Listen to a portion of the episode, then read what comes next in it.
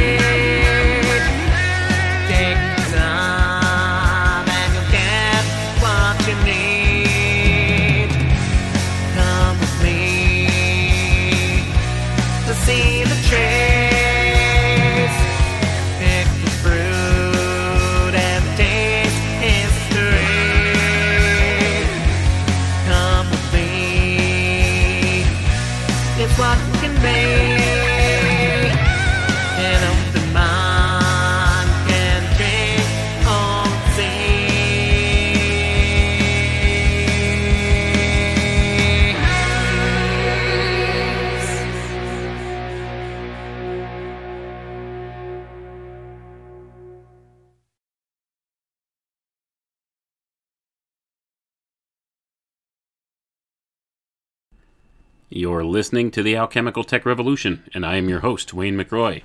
Good evening, everyone. Tonight we're going to take a look back at Tavistock's war against the public. Uh, if many of you may not be familiar with the Tavistock Institute or the beginnings of the Tavistock Institute and what they've become in this world, uh, basically, this is one of the major places or organizations, I should say. It's not just a place, its reach goes far beyond what the actual physical location uh, actually encompasses. But uh, what this organization has become has it's become a primary social engineering hub of the world. Uh, so that being the case, we're going to get into uh, a little bit of the origins and uh, some of the developments that happened within the Tavistock Institute and uh, how many of these things came about uh, to give people uh, a sort of education as to why the world's in the shape that it is and how this whole thing is organized and orchestrated from various central groups, and Tavistock being at the heart of this. So, we're going to get into that tonight, and this will kind of be a continuation of the, uh, uh, the show we did on the Quiet War against humanity. Uh, so, th- this will kind of lay the groundwork for people and uh, connect some of the dots uh, between that previous episode. If you haven't listened to that one, give it a, a, listen. Uh, that one we discussed the document Silent Weapons for Quiet Wars. And we can see how the Quiet War Machine has stood against the public at large by this small group of elites that uh, kind of run things in this world. And tonight we're going to expose a little bit of uh, the foundations of how Tavistock got its grubby little fingers into everything and uh, has been able to manipulate the masses in some concerning ways. So we'll get right into it here. And tonight we'll be primarily reading from uh, The Campaigner magazine, the April 1974 edition. Uh, so this is an older, older source document here. And we're going to read an article within it called Low Intensity Operations The Reesian Theory of War by M. Minicino. Okay? And this will discuss one of the major founders and major players of Tavistock, Mr. John Rawlings Rees. If you're not familiar with that name, look it up. Uh, it, this this guy is implicit in much of the social engineering that's gone on in the world, and he was a psychologist who really used the things and methods that he learned to manipulate the masses. And and you know they make no um, no bones about the fact that he used it for the the purpose of manipulation, right? And these are the people that uh, set up this this Tavistock Institute and uh, all of the different uh, working groups from Tavistock that go off of it. And we'll see. I mean, the, the connections will be drawn here as we read through the article. Uh, and I will give, you know, some of my, uh, you know, my own opinions on things as we go through here. Excuse me. Let's get into it. Introduction. With the discovery and extensive deprogramming of Christopher White during the first week of this year, going to pause, that'll be 1974, folks. The labor committees picked up the threads of a conspiracy against the working class, led by the Rockefeller faction of international capital, and using the techniques developed by Dr. John Rawlings Rees of the Tavistock Clinic in Britain. Since that time, the labor committees internationally have been primarily engaged in exposing the capabilities and extent of this network and in building the working class forces necessary for its systematic destruction. To refuse to completely neutralize this network, which is in this period the conspiratorial vanguard of capitalist fighting forces, is to ensure the final defeat of the working class. And I'm going to pause there, folks. Now, since the writing of this article, way back in 1974, um, we could just judge by uh, the state of affairs today. Uh, that's not what has been going on. they weren't trying to take apart uh, this whole conspiratorial uh, organization here, right? They weren't trying to do that. Either that, or maybe there were some good people. I'm sure there probably were that were trying to do so. But uh, you know, the the power structure has firmly ingratiated itself within um, you know various roles uh, throughout government and quasi-government organizations and have allowed it to continue. And that's exactly what's going on today. All right, they're working feverishly to destroy the middle class. See, and that's primarily one of the, the main goals of this whole operation that's been going on the destruction of the middle class. Uh, because the middle class is a threat to the power balance for these people in positions of control. See, what they're aiming for is a type of neo feudalism. So, that being the case, a middle class kind of uh, puts a buffer zone there uh, between the ruling class and the ruled class. And they can't have that. So, you know, it's, it's much easier to control just a um, a two bit system rather than a three bit system, so to say. So, that being the case, that's why they want to eliminate this middle class. But let, let's continue on here. This network is designed fundamentally to maintain class rule to whatever level of viciousness, viciousness, demanded by capitalist economic necessity by means of mass persuasive techniques capable of the irreversible destruction of the creativity of the working class and the reshaping of workers' behavior into the appropriate machine like patterns without the development of new ideological forms such as fascism. Since the 1930s, John Rees and the small circle of psychiatrists around him with Rockefeller money had consciously developed that capability and by 1946 had sold literally that capability and the growing network to implement it to the Rockefeller faction of American capital. Gonna pause there. Always these same couple big names come up, don't they? Rockefeller, you know, all the same ones Rothschild, Rockefeller. The, the big money. Everybody knows where the big money is. Um, and these people always have uh, their hands in a lot of this stuff. That's where the financing comes from, and that's where, you know, ultimately the, the planning goes on, is through uh, groups that kind of hover around these big money interests.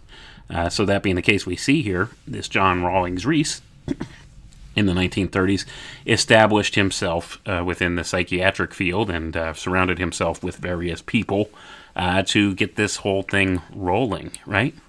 So to say. But let, us read on, and we'll see what kind of influence and uh, you know the, the methodologies that have come about since this that this whole thing has uh, kind of taken on. So the Tavistock Network and the Reesian method that the class war should be waged with weapons, it says in quotation marks, that affect morale more than they take life. Gonna pause there. Silent weapons, folks. Remember what we discussed in the Silent Weapons for Quiet Wars document back in the episode on the Quiet War? Let's read on. So, weapons that affect morale more than they take life has become, in the post war period, the primary weapons system of the Rockefeller forces, including their own covert arm, the Central Intelligence Agency. With the recognition of the beginning of a capitalist breakdown cycle, the Rockefeller CIA faction has mobilized the Rees network along with all its other forces to implement rates of accumulation, at least on the order of those implemented by Nazi finance minister Hjalmar Schacht globally under direct military rule.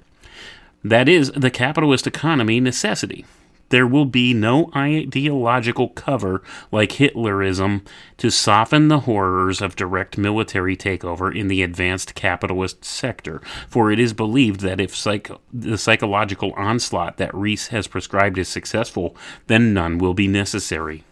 It is, in part, for this reason that the Rockefeller CIA and the Rees Network have spent over 30 years completely reshaping capitalist armies to make them capable of such naked rule, knowing that it is, finally, quote, the armed body of men, end quote, upon which class rule depends, and realizing that someday such armies would have to exercise their true function openly. And I'm going to pause right there, folks, so we could see here how uh, we've been set up uh, to be manipulated. Okay, uh, it's it's a psychological warfare operation going on, right? From this ruling class against the rest of us, against the public. Uh, that's what they're doing because they don't want uh, like a armed insurrection or something like that going on. They don't want to have to have those kind of challenges. They don't want to have to uh, operate in a militaristic type fashion. So they were firmly convinced from the works of Rees and others and some of his predecessors that it's possible to steer public opinion and, and steer public consciousness in a way to which they outright just accept the way things are, and then they don't have to come to blows with something like this, right? They don't have to use militaristic force to uh, to push this neo feudalistic system that they want in place. People will just right, readily accept it. And, and that's the whole point of this. That's what they're doing. They were conditioning people to accept this type of a paradigm. Let's read on. The Rockefeller forces, because they have made the Reesian method and network the major portion of their arsenal, must now be fully committed to that method and network if they are to su- survive in much the same way a section of German capital had to move, with the unpleasant contingency of Hitlerism, if it was to obtain necessary economic measures proposed by the former Weimar banker Schacht. Unlike Hitlerism, Reesian methods rely completely and consciously on the destruction of the mental life of world society and a forced march into universal sadism. And from this, there can be no further contingency. And I'm going to pause there, folks. Let me repeat that. Reesian methods rely completely and consciously on the destruction of the mental life of world society and a forced march into universal sadism. What's going on in the world today, folks? What are we seeing? We, we've been largely seeing the destruction, the categoric destruction of the human mind and the depravity of society into this universal sadism, haven't we? we we've been seeing this. This is a, a, a social engineering operation going on. This did not come about by accident. It's not coincidence. These people have been manipulating things using various methods that the, the, the whole of society, or the, the, the vast majority of society, I should say, are unaware of. Okay, they use methods that the vast majority of society do not understand and are unaware of. And we'll get a, a little bit more into that here. But uh, you could also see how it makes claims back to Germany, World War II Germany, right? It's the same controlling factions running things, okay? It's where the Germans failed. Well, these guys learned the lessons where the Germans failed and are trying to do things slightly differently. So uh, they've they've learned from the mistakes and they've they've adjusted on the fly and and been able to pull off these certain things. Uh, so we could see just by our observations today just how far along in this social engineering campaign it's it's come, and we'll we'll get a little bit more into that later as to uh, what the specific belief system of uh, John Rawlings Rees and some of these other uh, power brokers that do the social engineering on a grand scale. We'll we'll see what their belief systems are and and how they've engineered certain things into society here. Let, let's let's read on. Our purpose here is to expose the development of the Reesian method, the formation of the Tavistock network, and its takeover of the British armed forces, the complete deployment of the Tavistock network, and the story of the full utilization of it by the Rockefeller forces and their CIA is demonstrated elsewhere. Since the war, the British military, under the direction of the Tavistock Network and the CIA, have been in the forefront of refining the Reesian theory of war, for years known as quote unquote counterinsurgency, and are now using these refinements to bring fascist military rule to England. As we shall show, under Rees, counterinsurgency became not a fight against insurgents, but a testing ground for new forms of institutionalized psychological control at the behest of the Rockefellers. The most advanced of these forms, now known by the more appropriate, more positive title low intensity operations is now being brought home to Western Europe and North America. And I'm going to pause right there, folks. And remember, this was written in 1974. 1974. These people play the long game. We see that. This stuff was well underway in the 1970s. Probably, you know, at least 40 years underway within the 1970s. Uh, bare minimum. And actually, this, this whole social engineering campaign's been going on for much longer than that. But it's just this specific uh, power group, this this specific network came into being in the 1930s and and uh, was able to establish itself and set itself up uh, to become one of the main bastions of social engineering of the whole world in that time frame and moving forward through the decades it's had many successes. And uh, these good folks here at the campaigner magazine apparently were trying to expose this back in the 1970s and guess what? A lot of this stuff not commonly known by too many people. But it's out there. It's all public domain now. You could find it. It's just not many people took this stuff seriously back then. They thought it was all wacky, quote unquote, conspiracy theory, right? Much like people do today. But uh, we're looking around and we're seeing the real world effects of this social engineering campaign going on today, still. Here we are in 2022, and this is absolutely gone on in the past several decades and is still going on today. And we'll, see as we get a little further through the article here. Many of these same methodologies are still being used today and used very successfully. And uh, you know, we'll we'll get more into some of the other aspects of this as we go along.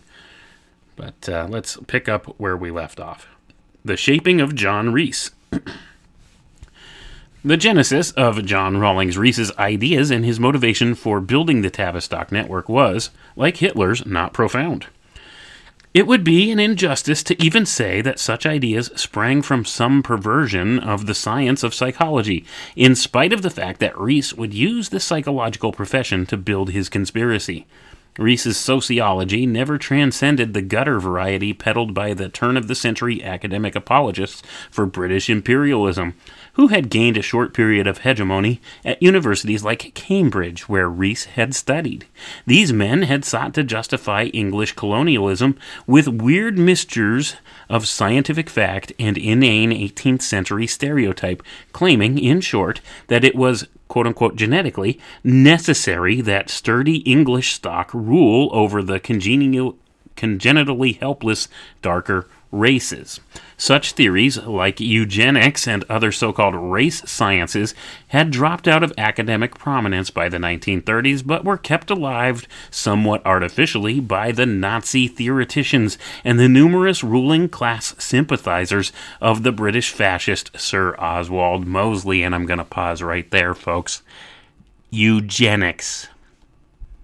It's an active eugenics program going on today. This is what it's about. This is what it's always been about. Race. Why do you think race is a hot topic issue today when, if you go back to the 1990s and uh, early 2000s, uh, I had thought in my personal experience that this whole racist mentality was something that had largely been done away with, uh, primarily in Western society here it really wasn't an issue the way that they try to push it today. Now, there's always these pockets of where you have some of this racist uh, uh, mentality going on, and there's always those types of people that have uh, that kind of ideology, but uh, largely it wasn't really, didn't really seem to be a hot topic issue like it's been made out to be within the past several years now. Uh, so, once again, I mean, a lot of this draws back to these eugenics based ideas. Okay? This is why they keep reviving the whole race card issue or the whole racist type issue. Racism. It's why institutional racism is always brought back up whenever they need to socially engineer the masses in a certain way. This is one of their go to points that they stick with. Okay, it's, it's right in the playbook. Right here. It's what we're talking about. It all has to do with eugenics, and it all has to do with the attitudes of these quote unquote elites Okay? And we'll get there. Let's continue reading on so you can see a little more what I'm talking about. in 1945, in the fullest single statement of his worldview presented in his book, The Shaping of Psychiatry by War, Rees indicates that he had not dropped this pseudo-scientific racialism to which he had been exposed. Rather, he had made it fundamental. Society, states Rees in 1945, is composed of layers, starting at the bottom with a psychopathological tenth of the population, which is constitutionally inferior, with the rest of the layers differentiated functionally by increasing levels of talent and lack of neurosis. This bottom neurotic tenth is made up of what Rees calls simply dullards and includes, unfortunately, a large percentage of the colored population. Gonna pause there, folks. This is what Rees believed. This is what the people that he associated with believed. This is largely what many of the people still in charge in this elitist power structure still to this day believe. And it's all based on eugenics ideas, okay? Foundationally flawed eugenics ideas. But yet, these are the people who have power in this world. So the things they believe will affect us all. And this is why, still to this day, we have the whole racial issue going on because it's a eugenics push by these elitists. Understand? Let's let's continue to read on now. And this is a uh, quote from uh, Rees here underneath. It goes on after that last sentence. Rees quotes from Aldous Huxley's book, so let's read that. Aldous Huxley, in his book The Brave New World, was planning to produce a section of subnormal men who would do the dull jobs of the community. We really don't need to produce them, for there are too many already. So let's continue on. Obviously, such beliefs had nothing to do with the psychiatric methods that Rees would study after his service as a medical officer in the First World War. Our problem is that Rees used his understanding of psychiatric methods to formulate and implement an action program based upon such beliefs. The task of psychiatry, if it is to be practical for Rees, is the quote, proper allocation of skills, unquote. Psychiatrists, he suggests, are capable of determining the neurotic map of each national sector and, based on this study, can set up a filtering mechanism to select out the various neurotic types and place them in their appropriate skill. With such selection techniques, dullards, who are only frustrated because of their consistent failure, can be channeled into simple tasks and the happy fellowship of other dullards. Those who are capable of the highest intellectual functions will be allowed to do so unencumbered with inferior types, a truly happy mental life for society. It should be noted that even Rees, Rees's broad psychosocial theories were not terribly new. Since the pre World War I period, capitalists, particularly the Americans, had understood that if more profit was to be had from the new modes of production of the 20th century, then progressive reforms, which capital could then afford, had to be used to upgrade the standard of living of the working class. However, it was quickly realized that the promise of such reforms could easily let loose revolutionary potential within the working class, and therefore such initiatives would have to be tightly controlled. The Rockefellers and the Fords, particularly, became masters at the controlled development of the new working class, mobilizing and funding a number of scientific initiatives for their purposes. This process was not unknown to many Marxist theorists of the period. The Italian communist Antonio Gramsci, reflecting on the ravages against the American worker caused by the methods of one of these Ford and Rockefeller funded scientists, the speed up specialist Frederick Taylor claimed that the very purpose of American society had become, quote, developing in the worker to the highest degree automatic mechanical attitudes, breaking up the old psychophysical nexus of qualified professional work, which demands a certain active participation of intelligence, fantasy, and initiative on the part of the worker, and reducing productive operations exclusively to the mechanical, physical aspect. But these things, in reality, are not original nor novel. They represent simply the most recent phase of a long process which began with the industrialism itself. This phase is more intense than preceding phases, sorry, preceding phases and manifests itself in more brutal forms. A forced selection will ineluctably take place. A part of the old working class will be pitilessly eliminated from the world of labor and perhaps from the world. End quote. Did you catch that last part? A part of the old working class will be pitilessly eliminated from the world of labor and perhaps from the world. So, that, uh, folks, right there gives you a little bit of the uh, intent behind some of the things that have gone on here, uh, what this is about. And I'm uh, talking primarily about uh, this is about the destruction of the middle class, right? Well, it's it's more than that. It's also a depopulation program too, isn't it? It's always dual use with these eugenicists, and that's what they are, eugenicists. So see, they're they're thinking of people in terms of, uh, well, you're you're just dumb, you're a dumb animal. We could use you to do physical labor, and that's your lot in life. And when you're no longer needed, you'll be disposed of properly. That's how they think of you. That's why they refer to you as quote unquote human resources. Understand?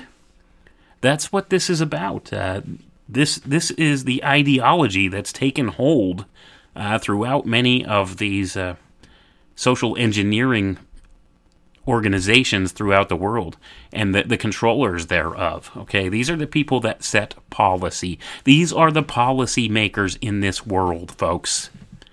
These are the people that make very real decisions on things that happen in this world. These are the ones that manipulate economies, manipulate people on a massive scale, convince people to do things which are absolutely unreasonable, but yet they do them. Look at the past two years, what's gone on. Look at what they've done, what they've convinced people to do, and without having a, a violent uprising.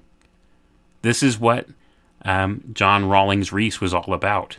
Socially engineering the masses into capitulation for this without so much as a whimper. That's what's been going on, okay? They don't need to use militaristic force if they control your mind, if they attack your mind. And that's exactly what they've done. And that's what's been going on. And this is the full blown rollout of what's called the Quiet War. World War III, folks, has been going on since 1954. 1954. We're in the heart of World War III, still. Here we are, almost 70 years later. It's been going on. Make no mistake about it. Understand. This truly is World War III, and we've been living through it all of our lives without even knowing about it. It's the nature of the beast. It's the quiet war. We don't know that it's going on, but it has an indelible effect on us, doesn't it? And this is exactly why. They, they don't want, they learned during World War II that it's really messy to have a militaristic operation like that to try to bring about these same things, and they get resistance. It gets messy and expensive and destroys valuable infrastructure. See, they don't want that. So they would much rather engineer our minds to accept and capitulate to these ideas and just willingly march along like sheep to the slaughter. And that's what society's been doing. Make no mistake, this is World War III, folks. We're living through it right now. We've been for a long time. We haven't realized it. And, uh, you know, there's very few people out there sounding the alarm about this. Um, you know, I mean, some people are speaking up and saying a lot of these things, they don't make sense, and they're speaking out about different aspects of it. But this is the whole deal, folks. Like, this is how, how they do things. They've been manipulating the consciousness of men for a long time now. And that's how they're getting things done by attacking your mental state. And it, it's said here, right in the outset of, of this this uh, this article here, that was the stated goal. That was Rees's stated goal, and they've adopted many of this guy's ideas and onboarded them for social engineering. But let's continue reading. It has been demonstrated elsewhere that the Rockefeller family took the lead in fostering the growth of such selection procedures, particularly in the so called child guidance and industrial health movements. There must have been a fairly deep collaboration between Rees and the Rockefeller Foundation in this area by the 1930s.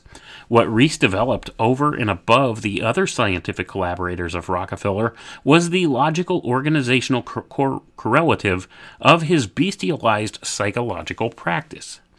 If we, and this is him, I'm quoting him, quote, if we propose to come out into the open, he said to a group of U.S. Army psychiatrists in 1945, and to attack the social and national problems of our day, then we must have shock troops, and these cannot be provided by psychiatry based wholly in institutions. We must have mobile teams of psychiatrists who are free to move around and make contacts with such a local situation in their particular area. End quote. Rees's logic is tortured but clear. For true mental health, there must be a complete transformation of society along the lines of rational selection. Unfortunately, many don't see reality this way, including most workers who believe that any method of selection is a mechanism by which the wicked capitalist aims to get more work out of the worker, and that argument dies hard. In the Reesian worldview, such naysayers, along with anyone who engages in strikes or subversive activity, are themselves neurotic, desperately in need of treatment, but unfortunately unable to see they are ill. And I'm going to pause there, folks. Do you hear that? Do you hear the implication here? If you don't buy lock, stock, and barrel, the official, the quote unquote official narrative of things, you're mentally ill. They see you as mentally ill and that you need treatment. But the unfortunate thing is you don't realize you're mentally ill. But they'll give you treatment anyway, won't they? That's the that is the attitude of these people in control right now. That's been the attitude for a long time. If you object to the things that they're doing, they will label you as mentally ill, and, and we'll see in later broadcasts that I do how this is an alarming trend in and of itself. The fact that they could label you as being mentally ill and then take away some of your, you know, basic human rights uh, and offer you, quote unquote, what they call treatment when it's not really treatment, right? It's, it's all about uh, trying to uh, collectivize you in a sense, uh, make you listen to what it is they want, make you fall in line with everybody else. You capitulate to their demands. That's what it's about. But anyway, let's. I don't want to, you know, harbor too long on that. We still got quite a bit of reading to go. Let's continue on here. In such a world of unwitting neurotics, psychiatry, the only arbiter of sanity, can be exercised only by a cabal in every country, groups of psychiatrists linked to each other, prepared to muster all their weapons and influence for a move into the political and governmental field. Only a conspiracy of psychiatrists, as Rees meant when he spoke of his mission, could build a society where it is possible for people of every social group to have treatment when they need it, even when they do not wish it, without the necessity to invoke the law. Gonna pause there. Did you hear that? Let me read that statement for you again because this is absolutely what they've been up to and what's coming for us. Right? Let me read that again. Rees meant when he spoke of his mission, he could build a society where it is possible for people of every social group to have treatment when they need it, even when they do not wish it, without the necessity to invoke the law. Sound familiar? It's been going on in one way, shape, or form for a while now. And we're not just talking about psychological treatment, folks. Think about it. What have they done the past two years? What's the big thing? You have to have a vaccine to get in here, don't you? You need this, this vaccine pass. You can't come in here unless you're wearing a mask and you take this vaccine, right? We can't serve you. Do you see what's going on? That's all part of your quote unquote health, right? And that's all part of this as well. That's all part of the psychology involved with this. You need to have the treatment, whether you wish it or not. And if you don't want it, we'll try everything in our power to coerce you to get it. And even if you don't capitulate then, then we'll force you. We'll outright force you. What have they done? They've threatened people's jobs and livelihoods to do this thing, haven't they? And guess what? It hasn't really worked out as effectively for them as they would have liked. But a vast, vast, huge, massive number of people did capitulate to this. And that's the sad part, folks, because we're, we're seeing blowback for it now. And we're going to continue to see some really ill effects to this whole thing in upcoming years. And, uh, you know, that's, that's part of the test. So the next phase would be forcing people to get psychological evaluations and things of that nature, right? And uh, we, we've seen some of this uh, to a certain degree, haven't we? So, but let's continue on here, and I, I find it very telling some of the terminology that uh, the author of this article is using. The construction of that cabal became what Rees himself would call his lifelong mission. It should thus be clear that Rees's view of psychiatry is itself essentially uninvolved with actual psychiatric method of therapy. The Reesian worldview is, in fact, no different from that of the psychopathological bourgeois, desperately in need of a magical handle with which to manipulate the terrifying forces of the outside world. Rees's not so fundamental discovery was, crudely put, that psychiatric methods could be reversed to the effect that techniques used to liberate the mind from the parasite of psychosis could be used to induce controllable forms of neurotic or psychotic behavior. And I'm going to pause there and I'm going to repeat that for you folks. I'm going to repeat that. This is crucial. Understand this. Okay? Let me read that again. Rees's not so fundamental discovery was, crudely put, that psychiatric methods could be reversed to the effect that techniques used to liberate the mind from the parasite of psychosis could be used to induce controllable forms of neurotic or psychotic behavior. They're talking here about inducing psychotic and neurotic behavior in people, folks. They're talking about induced mental illness induced mental illness. Look at our society today. We have never had a time when we've had more mental illness than we do now. And it's been done on purpose. And there are other aspects of this that go uh, right along with that, too. And I mean, I'm not talking just straight up uh, what people would consider like psychosis or neurosis or things of that nature. That's a very broad term used here. Okay? There's other things that have been engineered into our society. Conditions like autism, folks. I've written a book on autism and how it relates to the transhumanist philosophy and how it's been induced into society. And I'm currently working on a second book tackling these same objectives. So uh, w- we'll see. I mean, as we go further into uh, study on these things, what's been done. But here it is this is an admission right here of what's been going on in this world for at least the past 70 years. Probably longer than that. Likely a lot longer than that. But uh, they're talking here. Rees's ideology was to produce mental illness in people so that he controllable forms of mental illness. Do you understand the implications of this?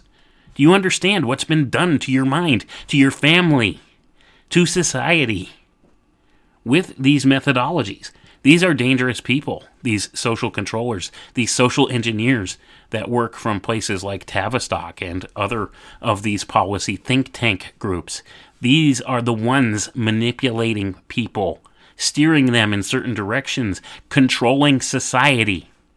Okay? All the stuff you see going on in the world today, it's all been engineered that way. There's no such thing as coincidence, there's no such thing as accidents.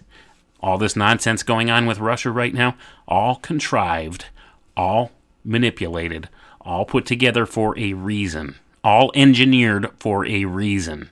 Uh, regardless of what you think uh, the truth is behind all of that, uh, I, I accept that there's very real destruction and chaos and everything going on over there. Uh, but uh, you need to understand, regardless of uh, whether you believe it's all just for show and it's all fake, or if there's you know a lot of real things going on over there, um, it's it's been engineered, folks. It's been crafted that way for a reason. Okay, so regardless of what your stance is on that whole thing, understand there's a reason it's been implemented the way that it has, and it has to do with a lot of these same methodologies and reasonings that, that have been adopted from John Rawlings Rees and the Tavistock Center, right? So let's read on. The history of the Tavistock network details Rees's overwhelming need to manipulate. Even before Rees had fully articulated conspiratorial theory, the evidence of his neurosis is rich. In the early 1930s, he flexed his growing powers in psychological manipulation to obtain his first coup, the d- directorship of the Tavistock Clinic. Hugh Crichton Miller, the founder of the Tavistock Clinic in 1921, and the doctor who taught the young Rees psychiatry, had, by 1931, become too resistant to Rees's ideas about practical psychiatry. In retaliation, Rees started a rumor campaign throughout the younger doctors at the clinic about Crichton Miller's methods until the staff was calling Crichton Miller a butcher to his face. In 1932, the older doctor had a breakdown and was unanimously replaced as medical director by John Rees. Gonna pause there, folks. This guy was an absolute nut job. These people in positions of power, these elitists running things today, they are psychopaths. Understand that they don't think like a regular human being. They are psychopaths. They are sociopaths and psychopaths, and they only put people in different positions of power that have these same traits as themselves. And they view the rest of us as being the quote unquote mentally ill here, right? We see that. We see what's been going on. Uh, they're narcissists, they're control freaks. They want to be gods of this place. And they do that by manipulating others, and they have um, they, they gain great pleasure from manipulating and controlling people. And they see you as little more than a resource. Okay? They, they don't have concerns or morality like you and I do. These people that are controlling things are the true psychopaths of this world. All right? When you understand that, then you begin to see what this is about. And this John Rawlings Rees guy, this was some of the foundational things to his thinking. And he set himself and his buddies and all of these uh, elitist power brokers in this world into position to be able to socially manipulate society in a grand way. See? And we'll get to that. Let's let's read on here. To cement his hold over the clinic in preparation for the changes he would make, Rees introduced collectivism, demanding that publications by staff members had to be collectively approved, and at one point, that the physicians actually pool their salaries. This from a man who readily stated that his view of socialism had not changed appreciably since his service as the chief medical officer for the British Army anti Bolshevik expedition to Baku after the First World War. And I'm going to pause there, folks. There's a huge number of points to be made in this last paragraph alone. Okay? Rees introduced the idea of collectivism. Where have we heard that before? Collectivism. Okay? Collectivism into the Tavistock Clinic. And he demanded that publications by staff members had to be collectively approved. Listen to that. Do you know what that is, folks? That's the birth of the almighty peer review method. Who came up with that? This psychopath from Tavistock. That's why you get nothing but flawed science out of all these big institutions, right? All of these think tank groups. The almighty peer review. If something doesn't pass muster or peer review, well, it gets discredited, doesn't it? That's because they want to control whole narratives. They want to control what the quote unquote accepted science is. And this guy introduced that idea. Peer review. That's what this is. Okay? So uh, we also see here that he introduced the idea of pooling everybody's salaries and redistributing them as needed. Socialism. Even though he had uh, opposed the Bolsheviks in World War One, with these same ideologies, well, it seems he readily adopted them, didn't he? Something snapped in this guy's brain somewhere along the way, right?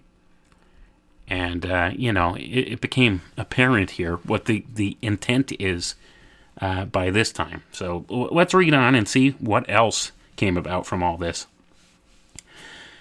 By the second half of the 1930s, Rees had put such vicious parlor games on a rigorous basis While we intend to explore Reesian Psy-War theories in depth in the final section, it will be necessary to outline Rees's techniques here to prelude the discussion of his wartime activities. And I'm going to pause there. We're probably not going to get to the wartime activities aspect of this article uh, because it is rather lengthy, unless I do maybe a part two, which I might do.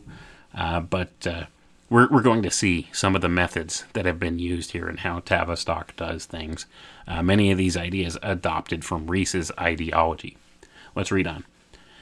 As one of Rees's collaborators slyly put it, if J.R. Rees was not a giant in original contribution, he was certainly a man keenly and generously interested in applying the results of other people's work. Under Rees, the Tavistock Clinic pioneered work in abreaction theory using electroconvulsive shock and barbiturates. The clinic clinical evidence of from the deprogramming of Chris White indicated that the reversal of abreaction, the use of shock, hypnosis, and drugs to induce new, perhaps traumatic memories, is the technique needed to perform a first class Pavlovian brainwashing job. Rees's praise for abreactive techniques remained boundless, and he later referred to abreaction with shock as being as effective as quote unquote psychosurgery. And I'm going to pause there, folks. Do you know what abreaction is? This is inducing fear and trauma into the human mind. It's a type of initiation ritual going back to the old ancient mystery school teachings and the occult teachings again. You see how all this stuff stuff always ties together, right? And he's saying that this works as effectively as psychosurgery in inducing behaviors in people, right? So he's he's suggesting that the use of terror and the fear motif to control people is one of the most effective ways to really really change their behavior on a fundamental level. It's it's how you brainwash people. you get that? And uh, if you manage to pull this off on a massive scale, well, then there's a huge number of minds that could be effective, right? Anyway, let's read on. This would also suggest why Rees recruited the young Eric Trist to Tavistock and quickly catapulted him into the highest echelons of that institution. Trist, presently head of the Tavistock operation on the east coast of the U.S., was picked up by Rees in 1940 while the former was researching drug and hypnosis induced abreaction at an English hospital as a Rockefeller Foundation medical fellow. And I'm going to pause there.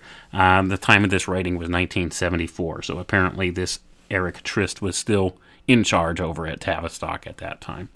Uh, but uh, you see, there's Rockefeller right there funding the whole thing, right? Let's let's read on. The other work that keenly and generously interested Rees was the then new developments in group therapy. It is clear that Rees exploited the work of W.R. Bion, whom Rees brought to Tavistock to personally supervise the group sessions that Rees made mandatory for all the staff for all its potential for manipulation. As a specialist in family welfare for the British government in the 1920s and 1930s, Rees had understood that the family was the most powerful psychoactive agent this side of electroshock. Indeed, in the so called Rockefeller Memorandum of 1946, in which Rees offered the Tavistock Network to Rockefeller as his Psy-War brain trust, Rees, Rees's sales pitch revolved around the claim that the network was able to determine, quote, the relations of domestic and nursery culture to later political and economic behavior on a large scale. End quote. Bion's therapeutic groups provided the opportunity to tap the power of the family. And I'm going to pause there. Why are they always all about breaking up the family unit, folks? Well, here you go. Here's one of the reasons why. Not only is the family group the uh, foundational uh, foundational start point of human culture, right? It's it's the whole tribalistic type idea. It's foundational to civilization, the family group, the core family. This this this uh, was something that uh, encapsulates different values in people. All right, moral values. It gives people social uh, social archetypes, basically. All right, and uh, this was this is foundational to human behavior. So if you break apart the family unit and create uh, uh, some of these disparities within, well, then that kind of uh, fractures these archetypal um, archetypal thought processes in people, and they don't have that dynamic, that family dynamic, right? This is uh, the the foundational uh, group, the family unit, the foundational group of how societies were built and modeled. Okay, this was the first society, so to say.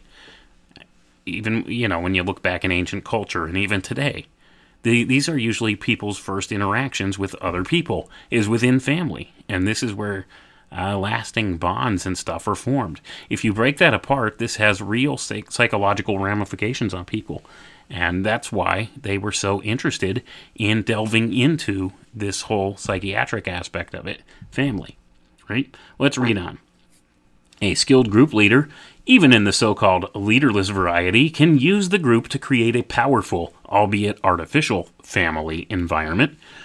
Once this environment is induced, it is possible for the therapist, for example, to manipulate a member of the group, not by a direct attack, but by subtly manipulating, with suggestions perhaps, the other members of the group. If the victim has been sucked into thinking of the group as something warm and helpful or motherly, then when the environment has been manipulated to turn against him, it will tend to have the impact of deep motherly rejection. Furthermore, if the victim is not completely aware of the therapist's chain of manipulations, he will tend to internalize their result, thinking that he himself is responsible for this new awareness about himself. As we shall demonstrate later, the essence of Reesian Psywar techniques on a mass scale is to rely upon the selective manipulation of key factors in the environment, such that the individual tends to believe that the quote unquote whole world is falling apart. And there is only himself to blame. Gonna pause there, folks. Let me read that again so you could understand. Look at the world today. Look at what's going on. Look at how we've been programmed to accept certain absurdities, right? In life, like, uh, you know, something to the effect of back in, let's use an example here. Back in the 1800s, okay, it's, it's largely accepted that uh, many rich, wealthy white uh, plantation owners kept Afro African slaves, right? Uh, so we're taught nowadays that uh, we we should be held accountable for that now. Things we didn't do, right? This this is the type of absurdity I'm talking about uh, as an example of this idea, right? You should be uh, ashamed of yourself. It's your fault. See that this happened. It, it's it's absurd on the face of it, and there should be reparations for this. Do, do you see the absurdity of this? Right? But these are the kinds of ideas that are in, indoctrinated into society, especially the very young people, the people in the school systems, okay? And Rockefeller plays a large part in the school systems too. Rees's ideas play part in the school system. All of these things interrelate. But let me read that again slowly for you so that you could really take apart that statement and understand what I'm talking about here. How we've been indoctrinated to believe that it's all our fault. The world's falling apart and it's all our fault. Look at the global warming thing, too. It's all your fault. See, you're, you're greedy. You go out, you run your car everywhere, you pollute, you throw garbage in, you know, in, in the trash can and don't think anything more of it. It's your fault. Do you, do you understand? Let me read it again now so you get the idea.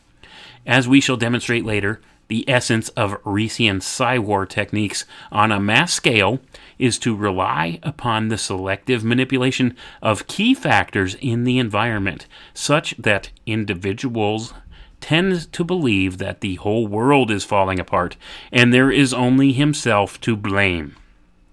Did you catch all that? See?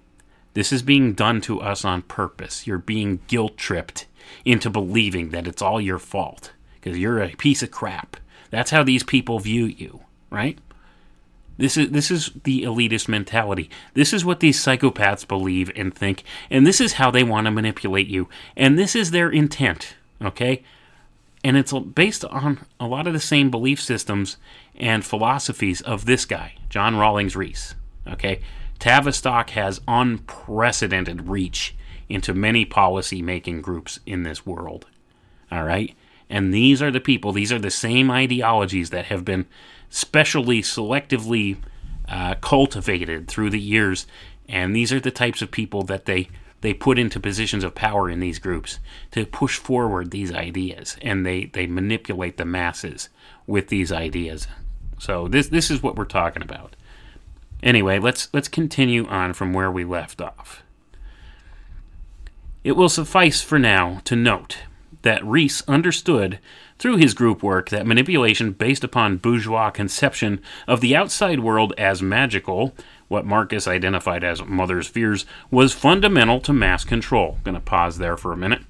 So, what does he think is fundamental to mass control? Fear. Okay?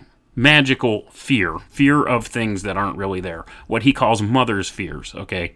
Uh, this is uh, fearing the worst case scenario all the time when there's no evidence of such a thing out there. Fear. Okay, this is fundamental to mass control. Remember that. That's what Rees said. It should be noted collaterally that Rees deeply cultivated his image as a warm, plump, smiling mother, as all of his devoted biographers portray him, especially in the mandatory group situations.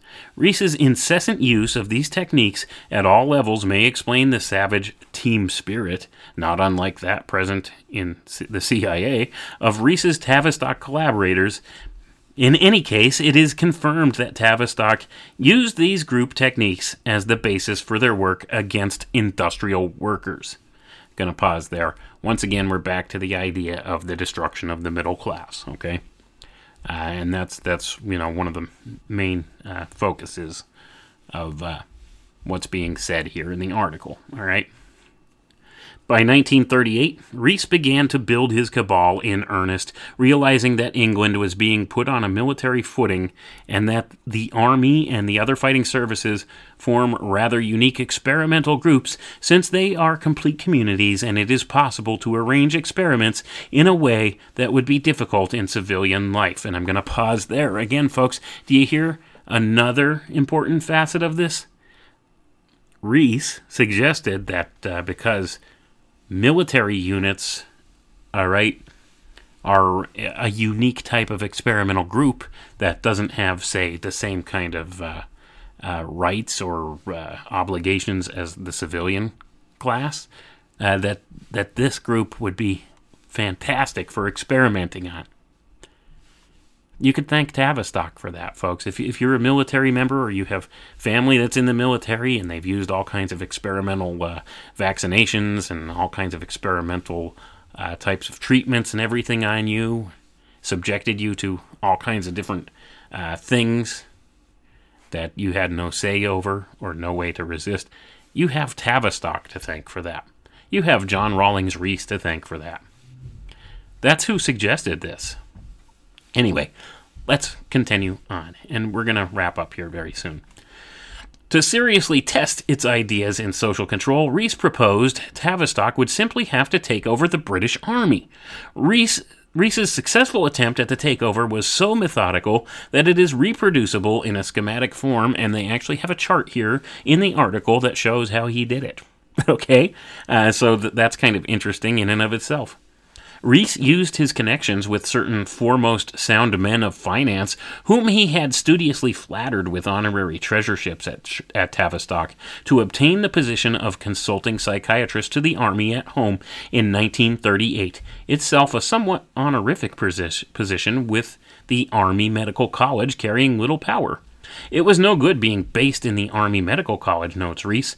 I had to be in the War Office itself, where I could have readier access to key people and to the Adjutant General's Department, which was concerned with manpower and other branches of central organization.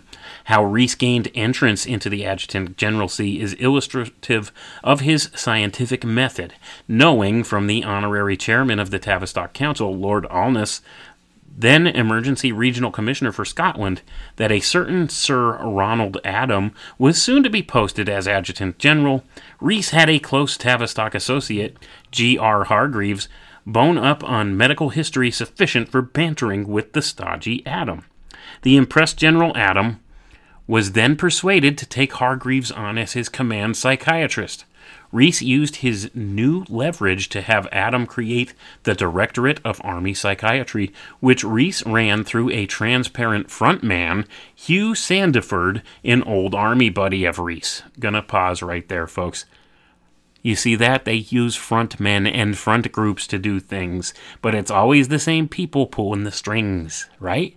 Behind the scenes. So this way, they have a sort of plausible deniability about things, don't they? But we see how this has been set up, and this is the way they've done things for many, many, many, many years now, right? It's always these same old tactics. Let's read on, and we're going to wrap it up here very soon. With one foot in the British General Staff, Rees began recruiting the hand picked first squad of his cabal from around the Commonwealth. Rees demanded that the team meet regularly for informal sessions at which Rees and Bion were usually present. In characteristic Tavistock cover story style, a member of the quote unquote invisible college, as Rees dubbed the team, described the course of the sessions. I'm going to pause for a second before we, we say we go through what uh, uh, this uh, person said. He refers to it as the quote unquote invisible college. This is a direct allusion to the secret society groups, okay? The Brotherhood, the Invisible College, the Order of the Quest, the Freemasons, the Rosicrucians, all of it.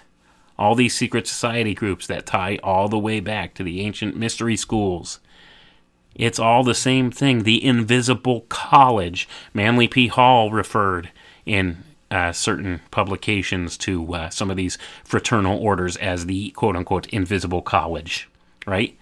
Rees took on this term to describe some of these people that he put in positions of power here. And it all relates, folks. Make no doubt about that. But let's read on what this uh, member of the Invisible College said. Quote, it was remarkable how, without my design, our interest seemed to shift from reporting on individual mor- morbid conditions or cases to considering the larger problems of war and of human relations and nature of hostility, the state of civilization, which were to be very much reflected in the philosophy, first of the Army Psychiatric Service, and later on in our post war planning and policies. End quote. So, see, they roll these things out first within the confines of the military industrial complex, and then they roll it out to the public. Just like they do everything else, folks. What have I been telling you? Anyway, let's read on and we'll wrap it up here. As our schematic shows, Rees deployed members of the quote unquote invisible college as command psychiatrists to the commanding officers of every major British Army unit. Rees relates with undisguised glee how his men overcame the anxiety of commanders who suddenly found medical men assigned to their staffs and in charge of the morale of their men. I have no difficulties, said a corps general in Burma, who the Reesians had overcome.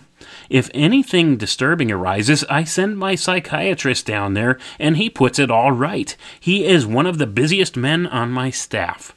The morale work of the college was largely a cover for the initial work in the areas to which they were assigned on the national ideologies that Rees had demanded as a preliminary for comp- competent world selection.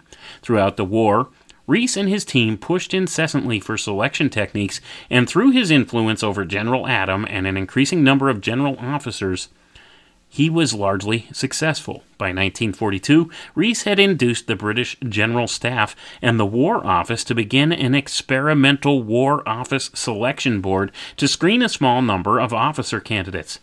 While the board was nominally run by regular Army officers, both of whom, incidentally, began to go to Invisible College meetings, Tavistockers held firm control, including Bion, a tank officer in the First War, J.D. Sutherland, and young Rocky Trist. By late that year, the experimental board became the Research and Training Center as War Office selection boards proliferated throughout England and the rest of the Commonwealth. Almost all the boards included heavy Tavistock representation. By the end of the war, most British officer candidates and many enlisted men had their psychological profiles noted by Reesian psychiatrists in the boards. And I'm going to pause for a second here, folks. This was all going on during World War II. Rees really uh, stepped into a position where he took uh, a major role in the development of this intelligence logistics network within World War II.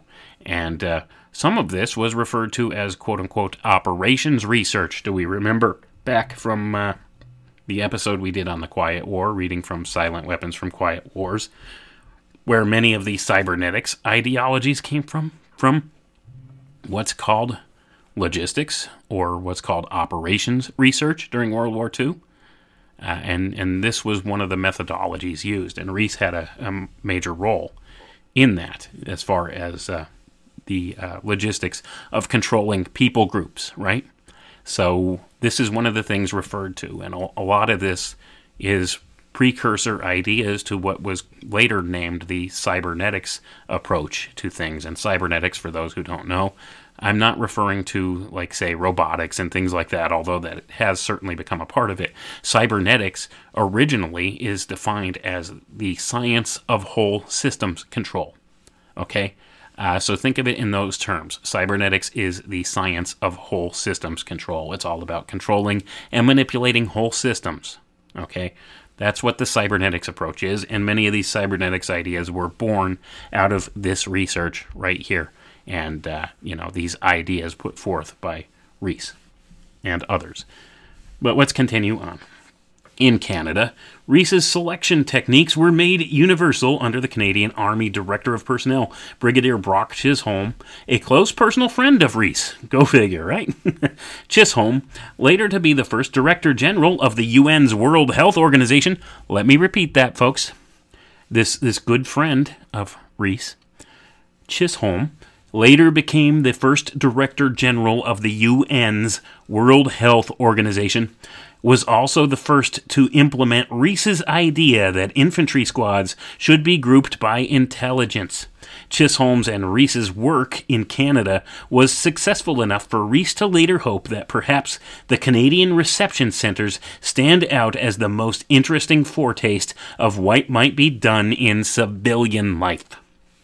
Rees used every possibility to extend and deepen the hegemony of selection. As the war ground down after 1944, Rees began shifting personnel from the selection boards to another of his projects, the Civil Resettlement Scheme.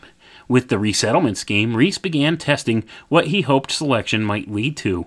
All English prisoners of war returning from liberated POW camps in Europe were ordered to volunteer for a short stay in centers staffed exclusively by Tavistockers before being discharged. In addition to having their psychological profiles typed, these men underwent Bion's group therapy, where suggestions were made as to where each should live and what line of work each should take up. Aftercare was provided to monitor if the suggestions were followed. Rees planned to have the scheme expanded to all returning Army personnel under the aegis of the Ministry of Labor, but with the end of the war and the new Labor Party government, his influence waned, a lesson that Rees would not forget, and that program was scrapped. But I'm going to pause there, folks. This was debriefing, okay? He debriefed people, and uh, he. This, this all has to do with. Uh, things like post traumatic stress disorder. See, he, he had people psychologically manipulated, in a sense, after the war because of this uh, post traumatic stress disorder, right? Anyway, let's continue on. We're almost to the end of uh, what we're going to do here tonight. Rees's British resettlement work, though mildly undemocratic, looks hardly ominous. The nature of Reesian selection and resettlement as a control function is more striking in Tavistock's work on the German ideology. Rees himself took up the German work in earnest in 1940 when he was invited to head the psychiatric examination of Rudolf Hess, Hitler's def- deputy Fuhrer, for the British Secret Intelligence Service, MI6. And I'm going to pause there, folks. You hear that? This guy worked for intelligence, MI6, British intelligence, and he was working with the Germans and studying the Germans, right? Let's read on. Rees, not without irony, Rees notes that his patient's ideology stemmed from his university study of the very race science and geopolitical theories that had so shaped Rees himself. Gonna pause there. Did you hear that? He had the same teachings and ideologies as these Germans as Hess. Okay? Hess, though definitely insane by this time, was dimly aware of his doctor's proclivities. The ghostwriter of Hitler's theory book, Mein Kampf, Hess pleaded that Brigadier Rees was the only psychiatrist who understood him. The Special Operations Executive, the section of British intelligence in charge of clandestine operations, was sufficiently impressed with Rees's work that there began after 1940 a close working relationship between the Tavistock crew and the Special Operations Executive H.V. Dicks, Rees's aide de camp at Tavistock and assistant on the Hess case, was seconded to the Directorate of Military Intelligence on a semi permanent basis. Gonna pause there. So you see, Rees had this guy set up in military intelligence. Do, do you see how this th- these tentacles kind of go out and and get placed in various places of power?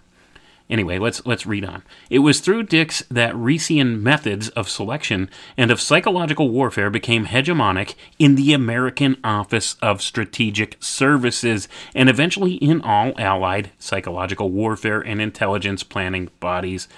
And I'm going to pause there, folks. And I think we're actually going to stop right there. Do you know what the Office of Strategic Services was? This was the precursor of the CIA.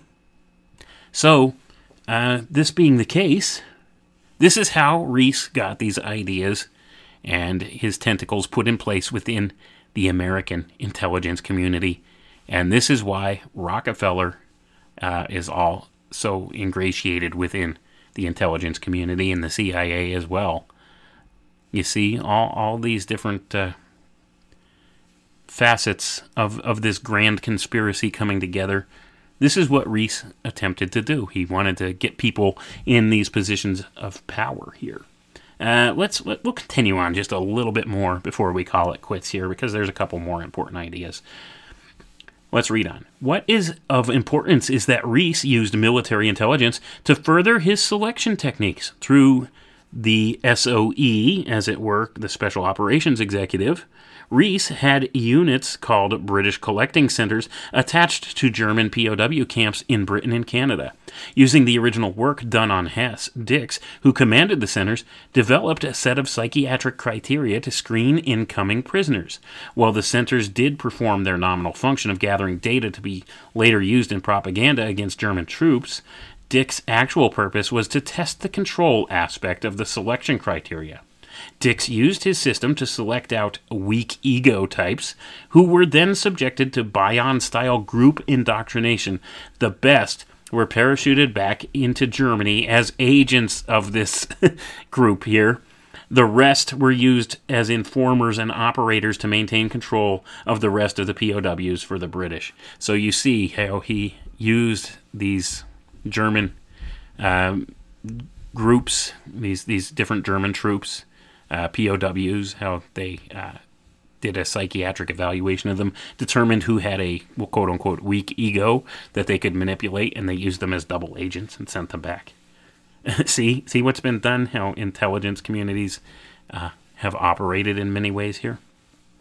Let's read on. The collecting centers were themselves only a test phase for the work military intelligence would later perform at the selection center in Bad Oeynhausen in the British zone of occupied Germany. Advised by Dicks and commanded by Colonel Dick Rendell, a longtime member of the Invisible College at Tavistock, the selection center used denazification as the cover to pick non Nazi future leaders and administrators among Germans. I'm going to repeat that. The selection center used denazification as the cover to pick non Nazi future leaders and administrators among Germans. Very important ideas here, folks. We must assume that by 1947, British intelligence and its American counterpart had Reesian psychological profiles of most, if not all, potential political and trade union leaders of the post war generation of Germans. What shaping went on at the center and who the informants were is not yet known, but a major Labor Committee research project has been launched in this area, which, when the details are clear, should make for a, an interesting rewrite of German post war history. And we're going to stop right there, folks. German post war history. What do we know about that? Well, wasn't there Operation Paperclip? Where the Americans and the Russians both imported some of these Nazi scientists, right? And put them in positions of power and authority and gave them lots of backing and money to do certain things. And uh, what did we just see here? Hmm? So we, we could see here that uh, they were all profiled and they were uh, put into positions where they could become future leaders and administrators of different things. And these people were all handpicked and manipulated by Tavistock and these other groups that worked along with them and put into positions of authority. This is how these people operate. Okay? And we're going to call it quits right there for tonight. And I, I, think maybe I'll read through the rest of this and see what other pertinent details are there. And we might do a part two. Uh, but the, uh, the general premise here is uh, this is how Tavistock has come about and how it does things and how it's become a major player in the social engineering of the world and how it puts people in positions of power. So there's a little history lesson for all you folks there. Uh, Tavistock. If you haven't looked into Tavistock, look into it. If you haven't heard of John Rawlings Rees, look him up. These are foundational things for what's been going on in society now. And we could see how this quiet war has been engineered in this way, right? And how we are still in the confines of it and it's it's a different kind of war, right? It's not traditional warfare like you would think of like World War II was. It's actually something much different. It's a type of psychological operation of sorts. It's how they term it a quiet war, essentially, isn't it? It's a war against the public by the elite class of this world. And it's it's done in a way that is not perceived by the vast majority of the population. Anyway, folks, thank you for tuning in, and we will catch you next time. I hope you have an excellent night.